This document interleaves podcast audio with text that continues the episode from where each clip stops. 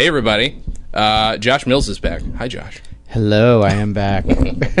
I've been asked Uh, back. And uh, and due to unforeseen uh, circumstances, uh, we're a little late on the Christmas, but this is going to be a very late Christmas episode. Yeah, and uh, you know it's Christmas in January. We're good. Yeah, That's good. That's fine. I mean, it came out a month early, and the podcast will come out a month late. So and I appreciate you. zero sense. Well, and I appreciate you having me uh, back. Uh, anybody that wants to hear me talk, it's very appreciated.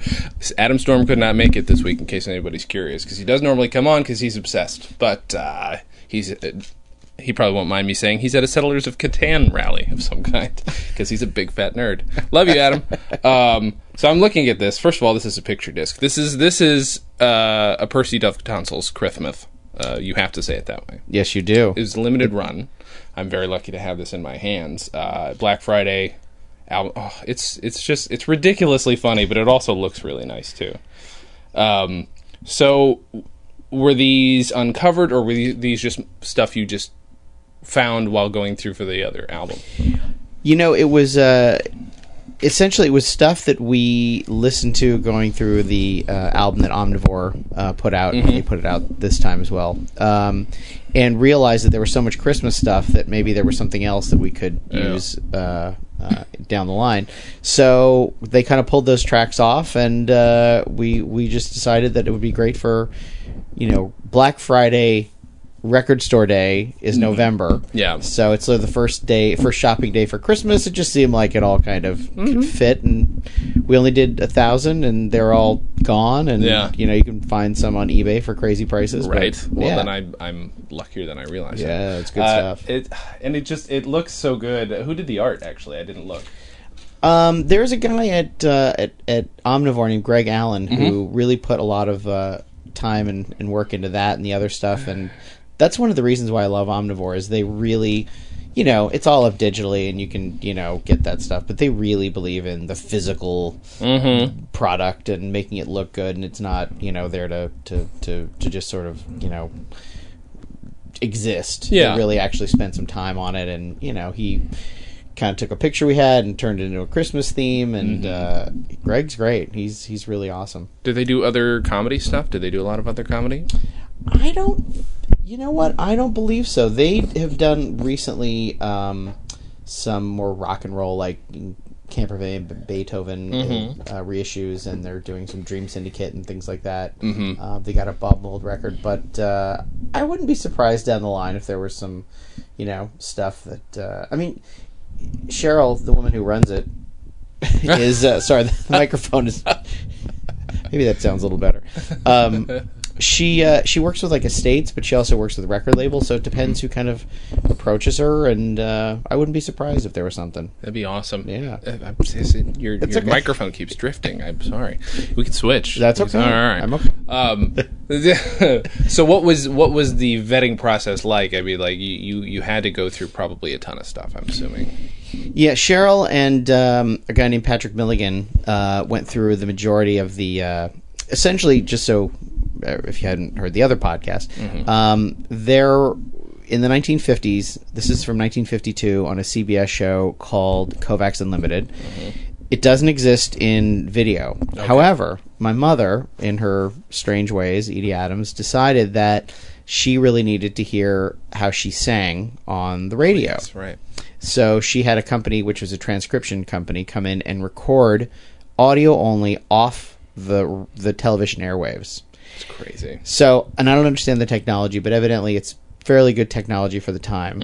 Um, and uh, I mean, they are sixty years old at this They point, They sound great. but they sound pretty great. So, um, uh, so when basically we transferred these from air checks to essentially CD just to listen to as almost reference stuff. We kind of went through and pulled the stuff we thought was the most interesting. So, Mm-hmm. um, you know, there's stuff of my mom singing, you know, love songs, which potentially could be a Valentine's Day record Yeah. or, you know, other stuff that we could pull together. But uh, it was really trying to find the, you know, the, the, the good stuff to put as bonus tracks to the first uh, uh, Omnivore release and then this. That's so good. Yeah. Um, and was it last year that you actually that you did the Christmas release of your mother's stuff? That was last year, right? Yeah, sort of the same uh, ideas. Um, Was it from these programs or from different stuff? it was from those programs. Oh, okay. So yeah, they were all um, essentially we had them transferred, and you know I'm not a full on technocrat or, Mm-hmm. or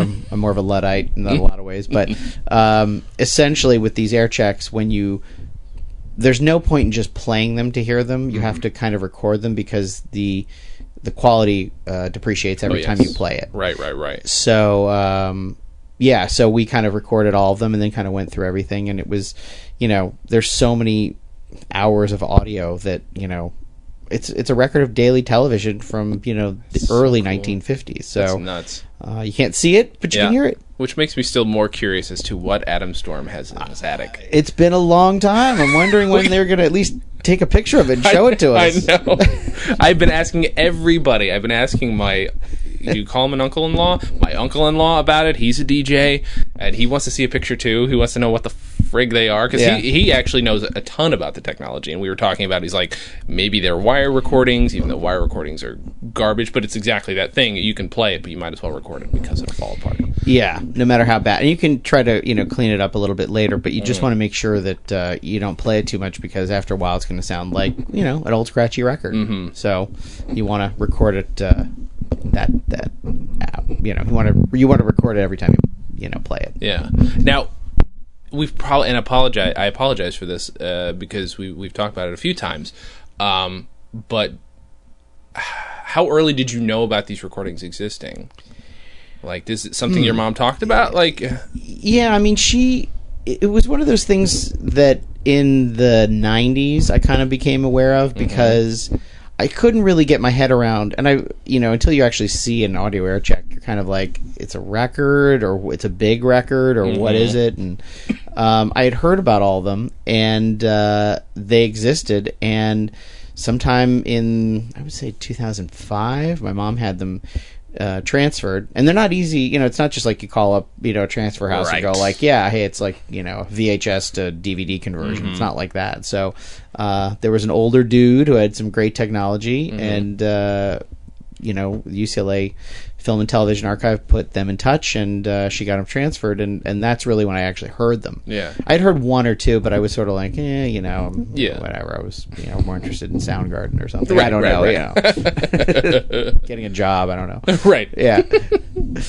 Did she? Uh, w- uh, it might be too personal of a No, question, but were they very religious? Was your mother very religious? Was Ernie very religious that you know? you know, my mom was not religious, and Ernie, from what I've heard, wasn't particularly religious. Although I guess he did, I guess, pray at night. I didn't when he went before he went to sleep. I that's what I've heard. Um, but he wasn't, you know. He wasn't the kind of person that was very practicing. I mean, Right. the guy swore and drank and yeah, yeah. gambled and you know all the things like that. But um, I think you know there was you know the christenings and things like that, Sure. more ritualistic things. Yeah, yeah, yeah. the way they were. Mm-hmm. Yeah. So Christmas in this. I mean, I, I know that was a thing you did, though. I mean, if you're an entertainer, you know, you're expected to do that. You know, Yeah. even if you're Jewish. I mean, Barbra Streisand did a lot of Christmas songs. Oh, you know? I there is a, a record that I worked as a publicist that was uh, basically Jews singing Christmas songs because they realized that frankly there was more money in it. Yeah.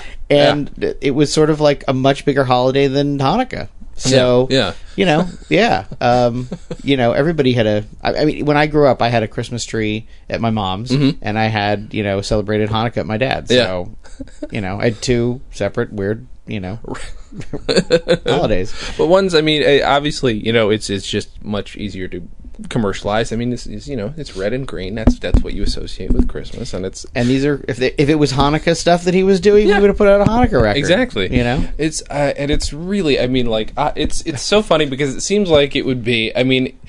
It's sort of one track, like uh, uh, comedically, because he's just doing the same fucking character, but it's so funny every time. And I like, I, I just love listening to him crack up though on the ones that sound a little more live. W- w- was there one here where they where where new music was put in, or is it just really clear sounding? Um, the there's one track that's off of the uh, the other record, uh, the first Oh, Percy yes. record. Right, so right, right. yes, Ben Model did some uh, music and he compiled that release. Mm-hmm. Um, and he uh, we did put some new music on on that one because it was literally just the bare audio. There was Okay. nothing else. Um, but for this one, there's like you know one previously released track and five tracks that were unreleased, and that's from exactly the era. And you're absolutely right. My favorite thing is, and I think Kovacs loved making the, the, the audience or the, the crew, excuse me, not the audience. He loved making the crew laugh. So Yeah. if he made them laugh, he felt like, okay, I've actually got something going here. And he kind of, you know, plays around with them a bit on, on this record.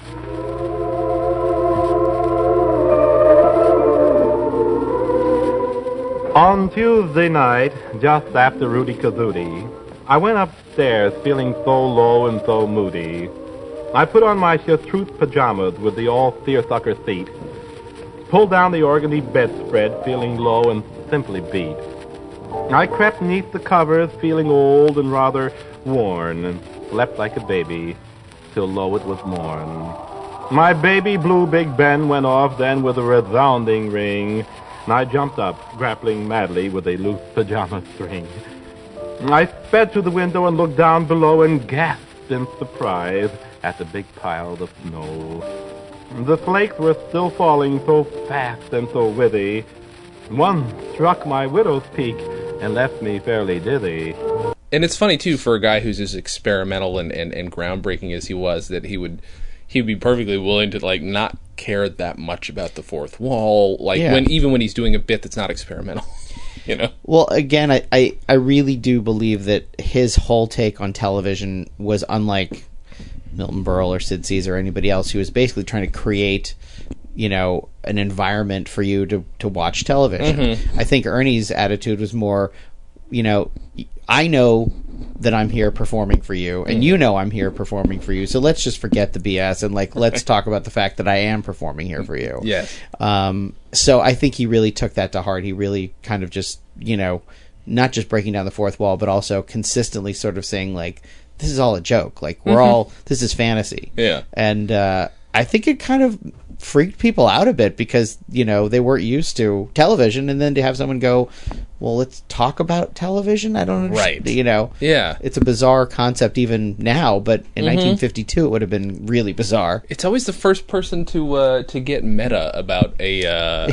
a medium that seems Yeah. to at least stick in some people's minds. Even though, again, I don't feel like he's taught enough in in media school. Agreed. Like, you know, like again, I I didn't take uh, TV classes. I took film classes, but you would think at least somebody would have given me a hint that there's this guy out there that you should look into. Yeah, I mean, I was a mass comm major, and um, I, I had you know teachers. If I mentioned, they would say, "Oh yeah, Ernie," or "That's really great," or whatever. But it's weird to think that you know, even if you're learning about you know. Georges Méliès, or you're learning about something really early, or Bruce Conner, or any experimental Right. film, or anything like that, that no one kind of goes, well, there's this other guy who didn't make films per se, but he made these very bizarre video television, you know. Yeah, pre psychedelic stuff. Yes. you know, but that was very psychedelic and Yeah. out of its mind. it's like the the Five Thousand Fingers of Doctor T Yes. because it's it's it's seeing that movie and to think that that was before you know I don't know acid Right, right. is almost just like it's a '50s version of acid. Mm-hmm. You know, before we knew what it was, and it's so trippy. And Ernie's very strange in that way too. I and I I just want to know what his mind was like, what his brain was like, because it's and it's so funny too. And I think we've talked about this before. Because again, if if you were to look at you know uh, maybe your mother's history in the industry, she's a very like straight laced, beautiful like singer, funny lady. Yeah.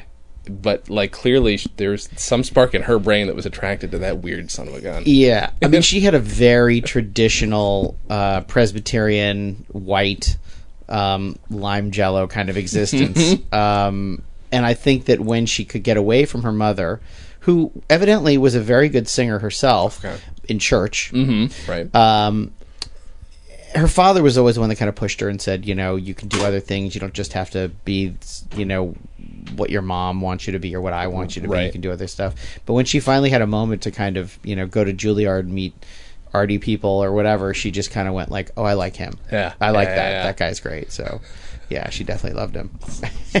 Don't drink people's water. Oh, my goodness. We have animals in the in the studio as usual, and they're trying to drink Josh's water. it's terrible. You know, it's funny because I, I was also thinking about this uh, the other day. Is I I finally got to watch uh, the pilot with him, him and uh, uh, and Buster Keaton, and I, m- it, my thought is, uh, what do you, what what might have happened to him if that had been accepted and gone through, been a successful show? I doubt it because it's so friggin' weird. It but is, like, yeah. you know, conceptually. But I, it just would that have made him? I don't know. Would he have stopped being experimental? Would he have cared? I don't know. You know. I mean, I have a feeling that the two of them probably would have tried to push the envelope as much as they could. on the same show. Yeah. Um, because I mean, in a sense, you know, Ernie was like a Chaplin or a Keaton or you know Mm-hmm. a silent. You could you could equate him in many ways to silent film or, or things like that. And I think they both obviously had a certainly Keaton, but I think Ernie had a love of silent film because he did that show Silence Please, which was Mm-hmm. Oh, yeah. you know recorded out of his den. Mm-hmm. Um, but I think that they would have tried to push it. But again, you know, I don't. I think Ernie just, in some ways, wanted to be conventional, make the money conventional comedians made, but I Mm-hmm. don't think he really wanted to. You know, I just saw an ad uh, someone posted on Facebook the other day of this this thing he did. It was all his roles that he had played in movies, and Uh-huh. he was always a captain in five movies. And at the bottom, this was an ad Variety. Uh-huh. It said, "No more effing captains." Basically, just like almost like funny, but also sort of saying like I can do other things. Yeah. You know, I don't want to keep playing the same role Yeah. again and again and again. That's so ballsy. Yeah. All get out. yeah, Um, because people saw him a certain way, and that's Yeah. how they saw him, and he was wanting to do other things. So But it's so interesting because most people don't care how successful you are; will just keep doing it. Yeah. they're they're not going to like. That's clearly like a, a, a restless artist's mind. Well, the the one of the things that Ben Model sort of kind of pieced together uh, when we were putting together the first Ernie Kovacs DVD set for Shout Factory was that uh, there was a CBC Canadian television uh, interview with him where he talks about what he wants to to do, and what they were talking about doing was making a Eugene movie, which was his silent character, with Alec Guinness because they had just made or recently made um, Our Man in Havana. Okay, and that Alec Guinness was going to play Eugene and Ernie was going to direct, Uh-huh. and they were trying to find the studio and put the script together, and it's just sort of like just a what if, like Uh-huh, uh. what if they had, what if Alec Guinness had made this movie? Would he have like he and Ernie loved each other? They were great friends. that's so weird. I know. that really blows my mind. Yeah, I mean, two people who, you know, seriously demented in in Mm-hmm. many good ways, but uh, you know, I, I just that would have been a fabulous movie. yeah, You know? absolutely. Oh my god. Yeah. and, and just that he would, uh, you know, again, he was as experimental as he was, but then he can put. To, where did I put it? But the, uh, I, I, I just wonder. I want to know what in his mind possessed him to put these fake eyeballs in, put on the glasses, do this goofy voice, and just keep doing it. And almost is he testing people? Is he testing himself? Because it's so weird. It is so weird. I'll bet people were annoyed by the character. Well, the rumor was that uh, I think it was Bobby Lauer. It could have been somebody else, but in his earlier shows in Philadelphia, that you know he had no budget, mm-hmm. so they would bring um, props or mm-hmm. whatever they had at home, mm-hmm. or you know they oh, go like a ten dollar. You know, weekly prop budget, and they would go, and he brought the glasses, and he just sort of put them on, and it became, and it's funny because you can hear it from the earlier episodes to the early '60s how he's perfected Percy, um, because it starts out as just one way, but then it becomes a little bit more solidified, and it's almost like a comedian, you know, learning a routine and trying to hone it and keep getting better. And but um, you know, it's funny. Some people don't find it very politically correct now. Right. Um, I still think it's really funny. Yeah. Um, and I think that uh, you know his his take on it is more. It's not mean. It's Right. very um, uh, silly. Yeah. And it's Yeah. sort of like Percy is probably the nicest person you'd ever meet. Mm-hmm. Um, so that's the the the, the takeaway from it. it's not judgmental No. in any way. So I mean, that's I I don't know. It's it's not the uh, you know it's not like it's the equivalent of blackface or something. Right. It's it's a voice. Right. It's a voice. He obviously hints at his gayness. Right. But at no point does he judge that. That's where you draw the line. You're Right. not going to judge the you know if you're if you're going to break it down like that. I just it's it's just odd to me. It doesn't. It doesn't seem to me to even fit in with the other stuff he does in some weird way. Yeah. you know, Yeah. and yet it is like it's obviously like people still, you know, it's it's good enough to put on a couple records. You know, people still want it. Well, and it was funny because he really it was a very popular character. Mm-hmm. Um, in fact, so much so that that's why he recorded this record and or the audio. It was Yeah. going to be a record that never came out. Yeah. Um, he had so many people, and even now when I have a screening of something or when we show something, there's a big sort of ooh or ah when he comes on the screen. Like people really respond to that Yeah. Mm-hmm. character, and it's like the same with the Nairobi Trio or you know something like that. But um, yeah, I mean he it's it, the the glasses the whatever are just as bizarre to me as the Nairobi Trio, which is I mean that's surrealist, you know. That's so bizarre. That's Yeah. the strangest thing. So Were there any, I mean, that you know of, any projects that didn't get made as far as stuff he and your mother wanted to do together? I, I'm, I don't know if we've talked about that. Well, I've never found like hard evidence, but there is a lot of speculation that um, Ernie was supposed to play the Sid Caesar role in "It's a Mad, Mad, Mad, Mad World." really? And if you go in the Mad World, you know there's a Facebook group, um, all good people who are totally into the movie.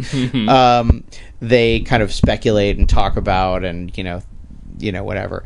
Um, the the funny thing is that my mom and Sid had known each other for a very long Okay. time and were very comfortable with each other and liked each other a lot. Um, and they'd worked together in many things prior and things after. So um, it wasn't a stretch to think that Ernie wouldn't be in the movie, but there was sort of talk like, you know, wouldn't it be cool if I think you know Ernie was in that movie? The night before Christmas on the east side.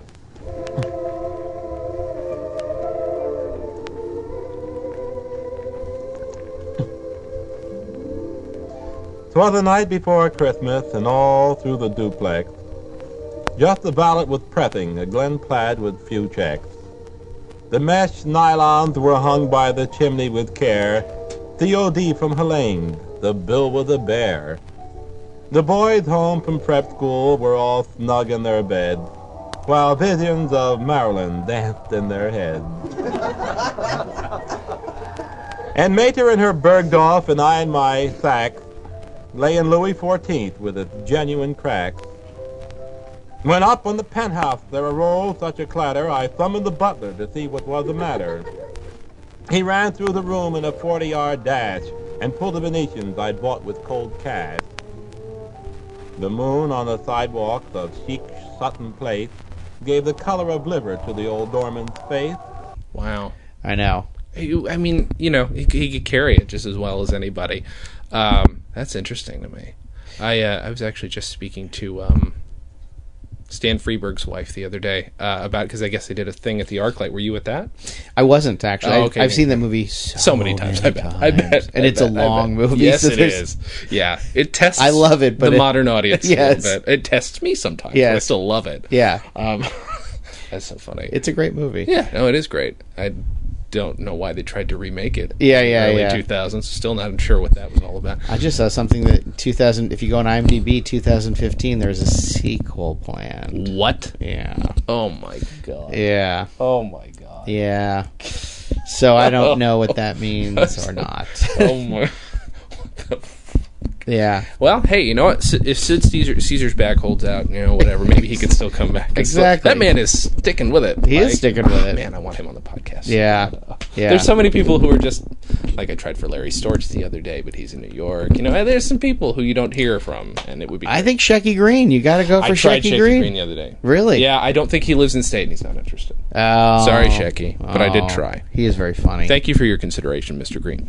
um, but yeah, no, I agree. I agree. There's just some people, you know, that I would Yeah. love to have on. That Absolutely. Nobody talks to anymore. I know. Like Rusty Warren. Yes, I promise that episode is coming out soon. Yay. Um, did and I don't think we've talked about too much about. I mean, we know he was a broadcaster early on, and he was doing you know sort of traditional broadcasting. Yeah. I mean, as much as Ernie could do traditional. Right, Yeah. right. Uh, I mean, artistically, I mean, did he ever do anything like stand up or comedy, like traditional comedy? No, and that's the crazy thing about Ernie is that he he was famous for saying like I don't know how to tell a joke. Like Yeah. I cannot tell a joke. I Yeah. couldn't stand in front of an audience and you know do you know set up punchline. I just couldn't do it. Yeah. So um, that's what I mean. Maybe it, it had to have been his writing, Mm-hmm. which he did write for the Trentonian, which was the local Trenton newspaper, and then he kind of moved into radio. So he was a, like a local celebrity first. Yeah. And being on radio must have sort of sparked something because he did really wacky Sure. things on radio. Sure. Um, so, but the crazy thing, and, and I think I said it last time I was on, was that Joel Hodgson Mm-hmm. always said to me, like, I just don't know how he knew this would work. Like, Yeah, there was yeah. no precedent to go, well, you know, television was so brand new that there was nothing to look back on, and how he just sort of went, like, yeah, I could see this happening. Right, right. This, this totally makes sense, and no way of actually. It could have fallen so flat in its face, and he never would have had a career. And that's that's one very good reason to argue why more people should know about him because that's exactly what Orson Welles did when he was making Citizen Kane. I mean, he hired people. He said, "Hey, is it possible to do this?" He had no idea, Right. And he would just try it, and they would figure out a way to do it for him, Right. It's a little. It's on a much smaller scale. You know, Yeah. he's, he probably. I wouldn't be surprised if he was handling the cameras themselves, Right. Outside of you know union rules or whatever. But you know, it just seems like one of those things. Where like, well, let's can we point this here and you know. Well, my mom would say when they were in Philadelphia, um, they were on for, I think, an hour and a half. I mean, they were on for a really long time, every day, five days a week. And, you know, Ernie, they had to kill time. Yeah. So one of the things they would do is they would put a record on and they would put a kaleidoscope at the end of a camera and just have someone sit there because they just needed five minutes to just decompress or get ready for the next sketch or. Holy shit! Uh, but the other thing was my mom. I mean, this is how loose the rules were. Nobody thought about this.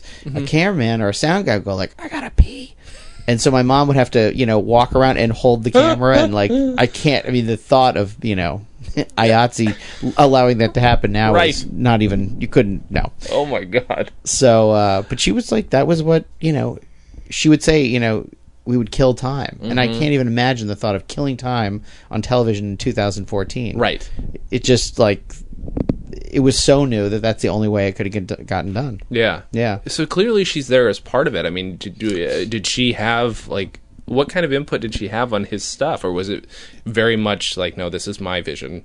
He he definitely you know had that vision and he definitely said this was my stuff. However, there were plenty of times where someone would like with the glasses for Percy Yeah. bring something in or here you know and he would kind of just incorporate it or bring it in and then it be it would become something. Mm-hmm. Um, my mom always said that she was his more like an editor. Okay. Ernie would kind of throw out an idea or have some sort of like, you know, thought about something, and she would kind of go, "Eh, I don't know about that. If you want to push it in this direction or go that way." Okay. Because Ernie was very much, you know, there were times where he was.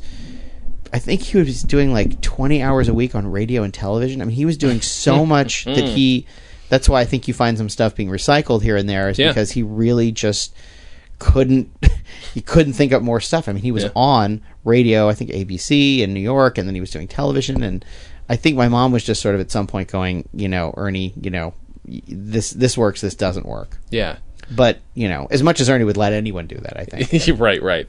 Um, not to just keep concentrating on your mom, No. but uh, what did she think of Percy? Like, uh, did she have a favorite creation of his? Um, well, she was in the Nairobi Trio, so I think she Yeah, enjoyed right, that. yeah. And she really, my mom was such a, you know, student of, of, of music and art that, you know, she would always say, it's actually, it seems very simple, Mm-hmm. but it's actually very complex. I mean, you have to know timing and you have to be really good, you know, with the smashing of the, you know, uh, whatever on the head of the, Mm-hmm. the, the gorilla.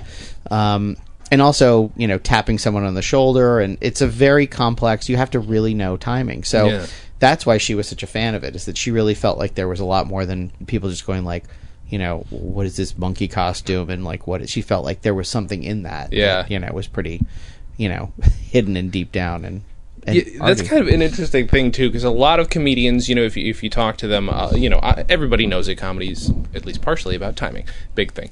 Uh, Ernie Kovacs like, clearly needed to be with a musician to have some timing because if he says he can't tell a joke, Yeah. and he's got somebody who's who's got this other instinct that he maybe didn't have. I mean, if you listen to this, I mean, he he could do the rhythm of a poem. You know, he Right. could do that. That's Yeah, yeah, fine. yeah. But it's like you know, it's not punchline driven. It's No. just it's a through it's through line driven. It's just like here's a thing. He's he's just he's layered this the east side of New York on top of the New you know the Right. night before night before Christmas.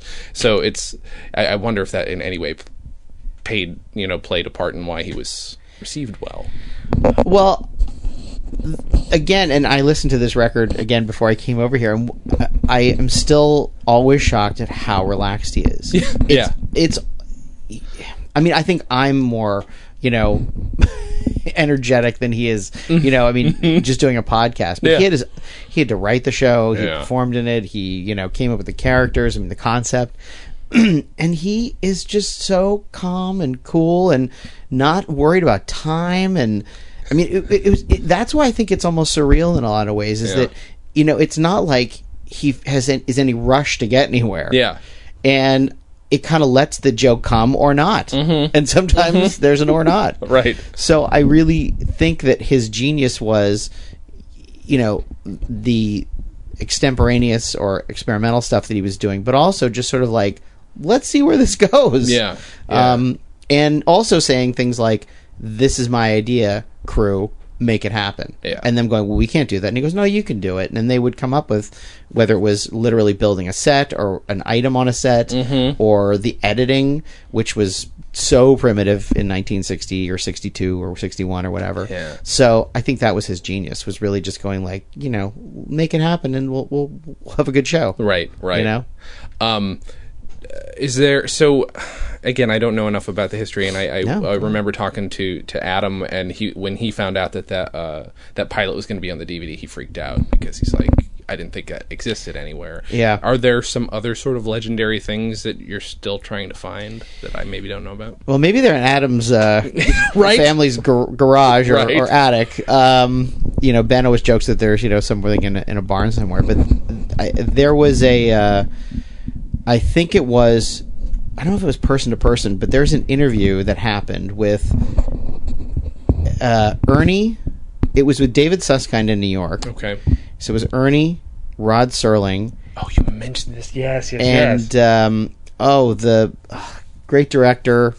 oh, I can't remember his name. I'll think of it in a minute. Mm-hmm. Um, and it's it was it happened, but I don't think anybody's ever seen it. And it's like if you could find that, I mean, just the thought of like Ernie and Rod Serling, Yeah. Sheldon Leonard, okay. Sheldon right. Leonard. Shit.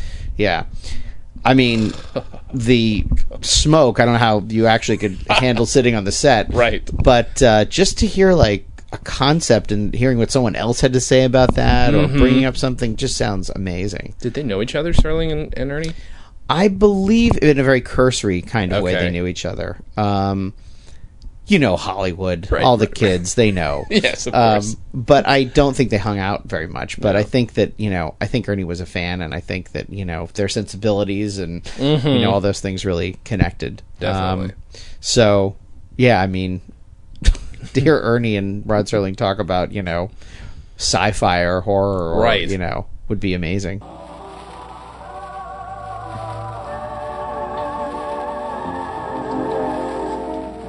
Oh, winter is almost nigh upon us these late autumnal days, and I see so many signs of it quite clear through autumn's haze.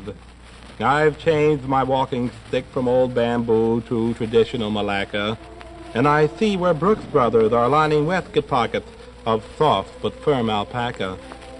Soon the snow plow, the earmuff, the cashmere blankets for buggies will say that winter is here, and on with those monogrammed snuggies. No off in the rural climes, Dame Nature salutes us with a glamour.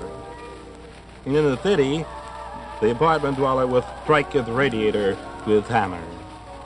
And long and clear will the hammer blows descend to the basement there, where croucheth the janitor, sound asleep, warm in his cozy lair.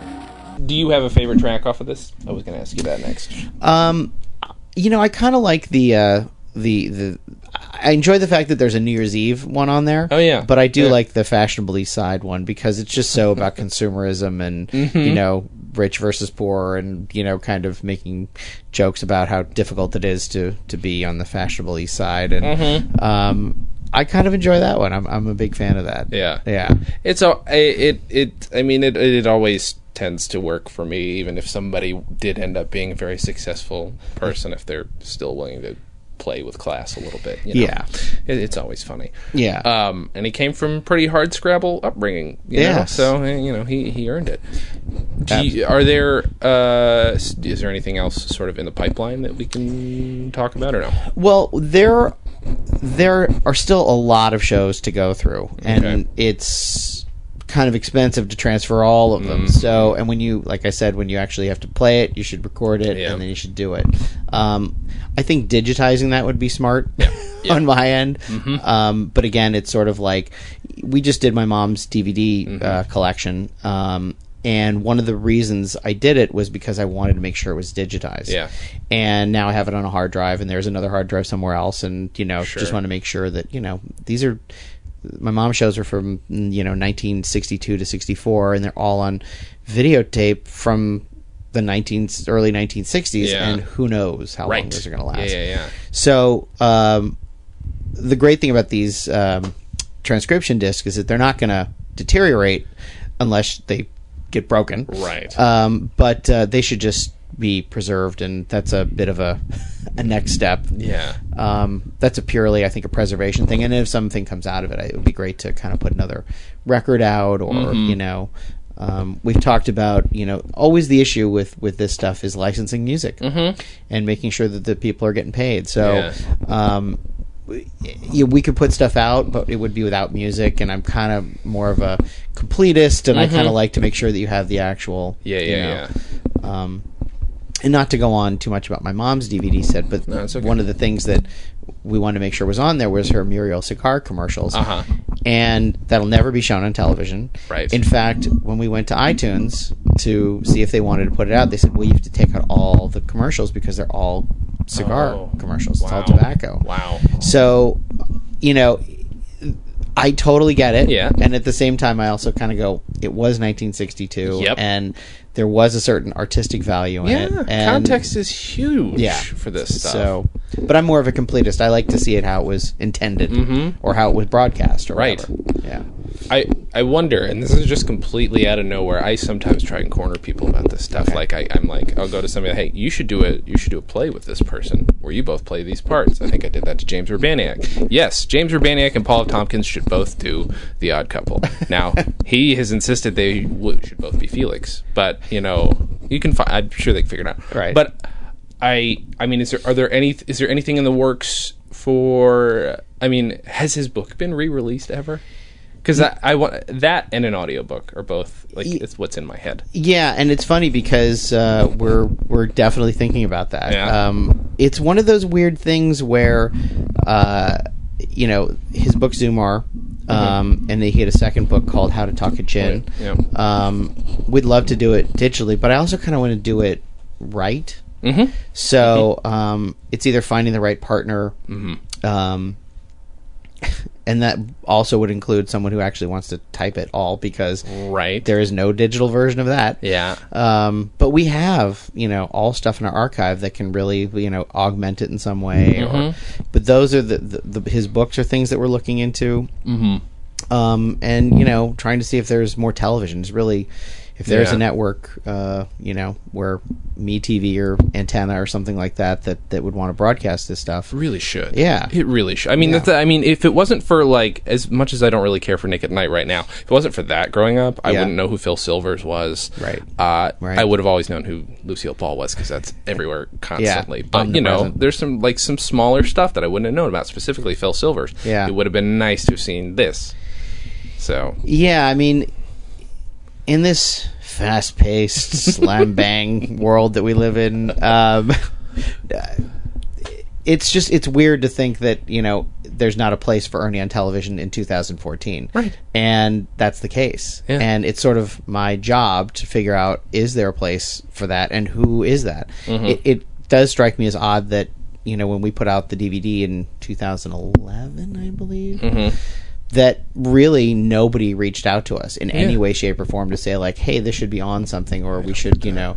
And it's just kind of weird that that we have such a short memory of you know it's reality television and it's so Mm-hmm. like of the moment and social media and I get it, you know, and he was black and white and you know Yeah, blah blah blah. It's kind of weird, but it's sort of like there's got to be someone that goes, "No, there really needs to."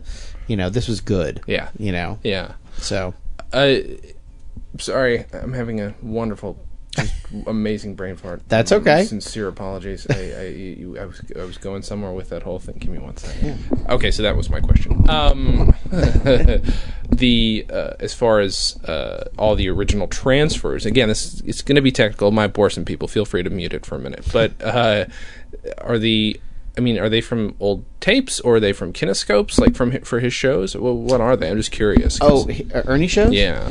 Um, some of them are kinescopes. Okay. Um, we in about 2009 we went to a place where we took a kinescope, a three quarter, and one other format. I think one inch, and we Mm-hmm. also have things on like two inch and you know just ridiculous formats. Yeah. Um, and we played them just at random, and the best one was a kinescope by Yeah. far Yeah. and it was almost a surprise, not to any of the archival guys that were showing it to. They're like, of course. Mm-hmm. Yeah. Um, but it was more that it was just not an issue. There Mm-hmm. wasn't, you know, it wasn't just like a tape issue or this or that. Yeah. But they actually it just looked great. So um, Stop it, we were super, we were super happy to find that. Sound too? Is the sound all, right on the really Wow. good. Yeah, I mean, That's you have to clean on anything Sure. like I said, you know, some of the stuff on on the uh, the ten inch record, the Ernie record, is you know could sound better, but Yeah. you have to clean all of it up, and it just depends how much money you have and how much time and Sure. how much whatever. And there's a certain point where it's just not going to come back. Right. Um, but yeah, I mean, you know, the reason the Lucy stuff looks so great is because that's a cash cow. Yeah. And CBS can pour in as much money as they want because they're selling lunch boxes and they're Yeah. selling, you know, not just the show, but all the memorabilia that goes along with it. Well, and they never. I don't, did it ever have a period where it dropped off? Like, It's a Wonderful Life had to be rediscovered and Yeah. remastered. Like, I don't think Lucy's ever been out of public awareness. So I mean, uh, when I was a kid in the 70s, Mm-hmm. like, I mean, early 70s, I remember watching that. Mm-hmm. You know, I remember that, the Marx Brothers, Three Stooges, and Speed Racer. Mm-hmm. yeah, and yeah. the only one that's really around, you know, on television is Lucy. Mm-hmm. Yeah, So I don't think it ever had a drop off. That's so weird to me. Yeah. I mean, it's good. It's great. It's a wonderful thing. It's, Oh, yeah. historically important, at least in terms of pop culture. Um, but it's one of those things where, like, ooh, that's why we talk about these things. I'd like Ernie Kovacs to have more of a place in pop culture. Are you doing? I know every once in a while you do screenings and stuff about Ernie stuff or your mom's stuff. What's Funny coming up? you should ask.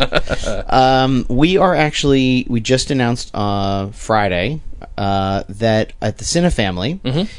that on February fourth they're going to have a Edie Adams tribute night. Oh, So we're going to screen awesome. the apartment, and we're going to have clips from her show, uh-huh. and we're also going to have a uh, moderator, so to speak, uh Ann Magnuson, Uh-huh. who uh, is a great actress and uh, comedian and pop culture artist, Okay. and you know, talk about my mom. and uh, Allison Anders, the director, uh, is a huge fan and, and kind of put this all together with me. Mm-hmm. So we're going to be uh, doing something uh, February fourth. So if you're in LA, amazing, love to have you out. And and that's a great place to go see anything. Yeah. frankly. So, they're great people. oh, it's so good. And then in April, uh, we'll have another event, which uh, I can announce after February, but it'll be in Los Angeles at a at another museum. So we're gonna have another s- event for for Edie, and definitely will include Ernie's influence on her as well. That's awesome. Yeah, Thank you so much for doing this. Oh, thank and you. for talking more about Ernie. I know I, I tend to sidetrack with technical stuff, but no, I know. appreciate it, and uh, like I said, anybody wants to listen and talk to me, I'm so thankful. So thank you. Of course. Um, everybody, please. I mean, again, you're going to have to go on eBay, but g- g- get this. Uh, it's a Percy Dovetonsils Christmas. So be sure to search with the THs in there. Yes. Um, and uh, yeah, and again, just check uh, where where's all the Ernie stuff. I mean, I know it's on Facebook. You have a Twitter too, right? Yeah, I mean, uh, you know, start with uh, ErnieKovacs.com um, because there also is a store up there where we have a lot of limited edition stuff and things that you will never see anywhere else. Uh, and then there's Facebook, which is Real Ernie Kovacs, and Twitter. So you'll find us. Mm-hmm. We're there. we're we're we're mining the social media. yes. Thank you again. Thank you. And everybody, thank you for listening. And as always, have a good thing. Comedy on Vinyl is a production of Stolen Dress Entertainment. It is produced by Mike Worden and is hosted and edited by Jason Klamm. Visit stolendress.com to listen to our other podcasts, read our blogs, read our tweets, watch our videos, and read our books. Please subscribe on iTunes, rate us highly, and write your reviews. You can follow us on Facebook.com slash Comedy on Vinyl and Twitter at Comedy on Vinyl.